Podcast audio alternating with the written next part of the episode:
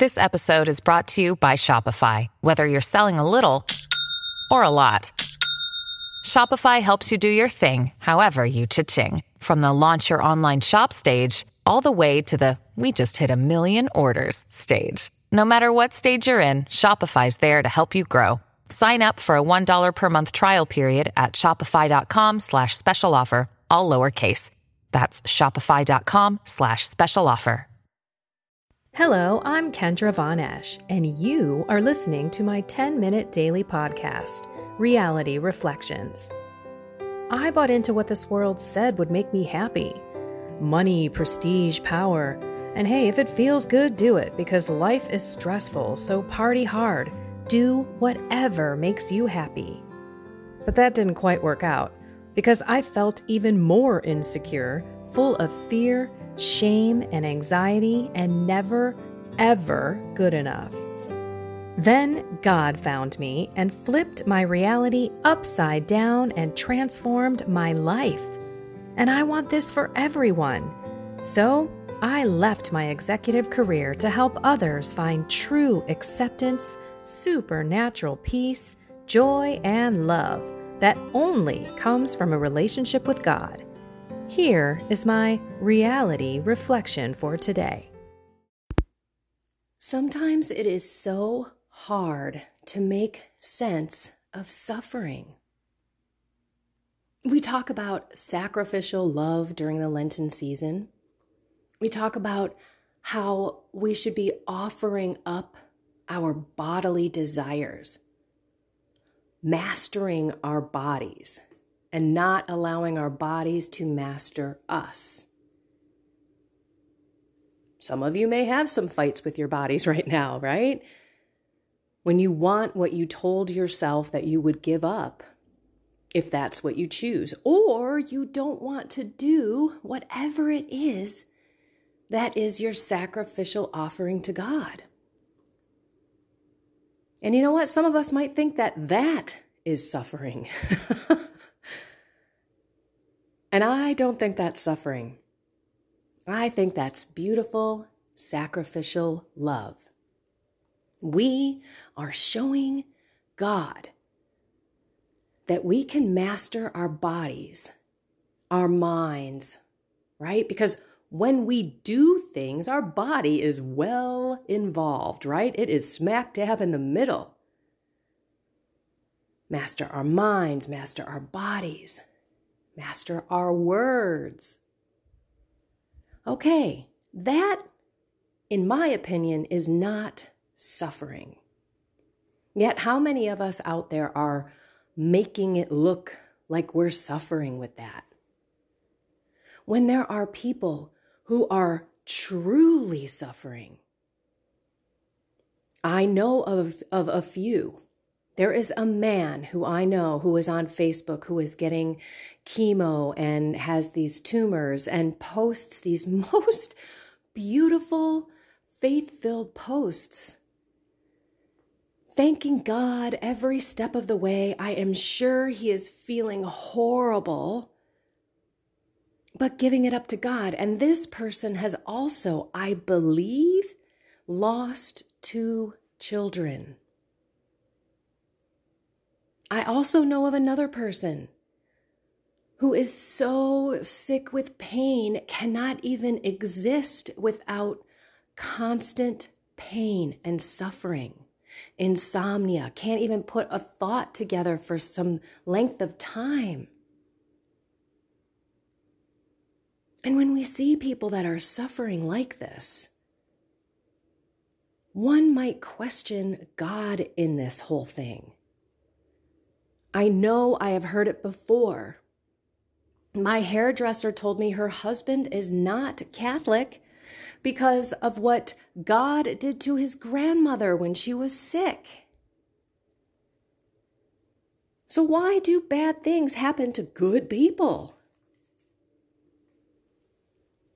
I look at the two that I know right now who are suffering as I speak to you, and I know their faith. I personally know one, and I personally know a very dear friend of another. And dare I even say the words, God doesn't give us more than we can handle? Because it sure sounds like a cliche to me, doesn't it?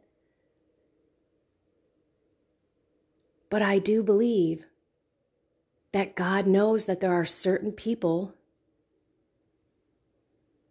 can handle the suffer the suffering and the pain, literal pain, as best they can by having faith in God. And I just want all of you, if you know someone in your life who is suffering, especially that kind of pain that nobody can really heal, keep praying for God and Mary and Jesus to save that person, to heal that person.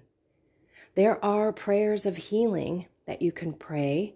You can do your best to deliver those spirits because illness and sickness, that is a way that spirits manifest themselves as well.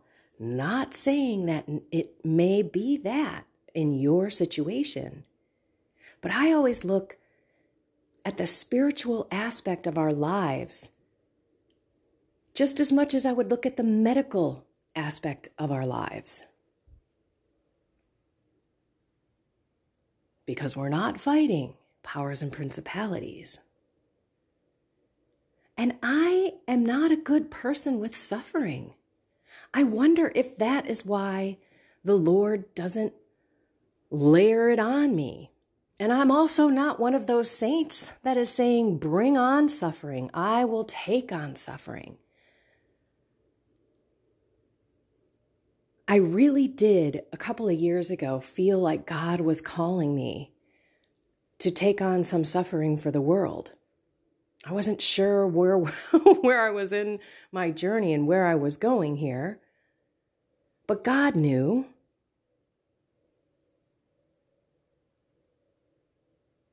And that's not what he wanted from me.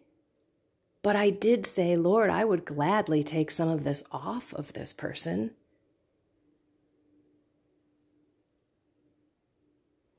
And suffering like that and witnessing someone in that much pain and anguish can honestly shake your own faith.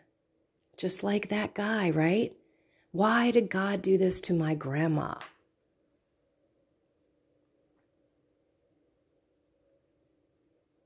So let's take some time and thank God for everything in our lives including the suffering. There's something good that will come out of this bad. And I guess for those that are faithful to look into some saints, maybe it's time to bring some intercessory prayer up to those specific saints that are suffering and have suffered like you. I am not at that place in my journey. I am not asking God to give me more suffering. I am at a place where my sacrifice is a love offering to God. During this Lent, I am truly looking at my mind, body, soul, and spirit and paying attention and living with meaning and purpose so that I don't just fly by the seat of my pants and by the end of the day realize how little I talked to God, how little I gave to God. That's where I'm at. I want to go deeper in my relationship with Him. And you've heard me talk about the nine levels of prayer. I would love to climb that ladder. I'm still in vocal, I'm sorry, mental prayer, level two.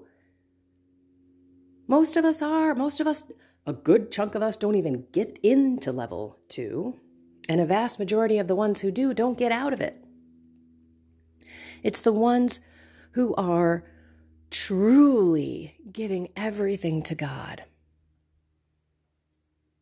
And so I would like you, if you have a friend, to find if this friend or person or family member is the one that's suffering, to find a saint that you can also reach out to. Another plain human being on this planet, right? On this earth with us, right? You know, living life and ask for their intercession, like St. Peregrine for cancer, St. Jude for all the impossible causes. There are plenty out there. But knowing that there is another human being who has gone through massive suffering and comes out as a saint, we may want to call on their help. Of course, Mary and Jesus and the Holy Spirit and the Father. It's always a test of our faith. And we must continue to pray without doubting that God's will be done. I know we want to pray for healing, and we should. We should do both, right? Lord, in the name of Jesus Christ, please cast out, renounce, bind any evil spirits. If you know some, call them out. If you've got heart disease, there is a spirit of heart disease, I think, or cardiac something or other. Like I said, if you don't have Father Ripperger's deliverance prayers for the laity, you better get yourself a copy because you need to know these spirits. You can pray to renounce and cast out the spirits, but you could also pray then for healing because there are healing prayers in that book. But please end it with only if it's your will, God. And then let it go. Because all too often we can feel helpless and we can feel like we're not doing enough. And God wants us to give it to Him so that we can be the most loving person for that individual. Because if we're all freaked out and anxious and worried, they're going to feel it if we pray from the depths of our hearts for healing and then say, Lord, but only your will be done, He's going to hear it. And if we can give our anxiety and our fear to Him and cast it out all day, every day, as we watch our loved ones suffer, something is also changing in us. We don't know God's ways. When we see him, if it's his will, face to face, we will ask him many, many questions, right? And they will all make sense. So I just pray to everyone to not turn your back on God, especially during a time of suffering. And to ask Mary and all the other saints to help with that suffering, to help bear that suffering with Jesus and dive into that relationship with Him so very much. And if you're like me, you can do that this Lent. You may truly be suffering, not doing what you normally do or not having that crutch that you normally have. And again, this is all where growth in faith comes from. Those valleys. But I want to remind you that as you walk in those valleys, know that there is a mountain on each side, so just keep walking. We don't stay in those valleys forever. We don't know God's timing. I will remind you the three P's, the most important three P's ever. It's a process. And unfortunately, we don't know God's thoughts or his ways. So we have to be patient and persistent. So do not give up. Be patient. Wait for God, his timing, his ways. I'll pray for any of you out there who are suffering yourself or who have a loved one who is suffering, you're feeling so helpless. That God give you peace and that God help deliver you from any of the anxiety and worry, maybe guilt that you may have because You can't fix this, maybe, right? You can just be love to that person and that encouragement to that person, hope to that person, and Jesus to that person. Love them. Let them be who they are, but love them with the heart of Jesus. So many people are going through, through so many things.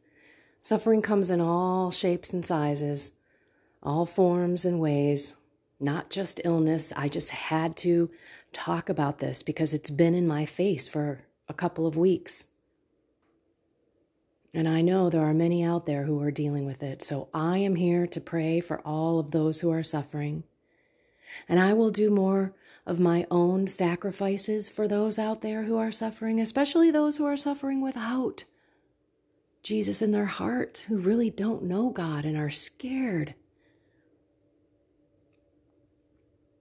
Maybe we all can do that because this world needs the intercession of so many saintly warriors in heaven, the whole heavenly army we need right now.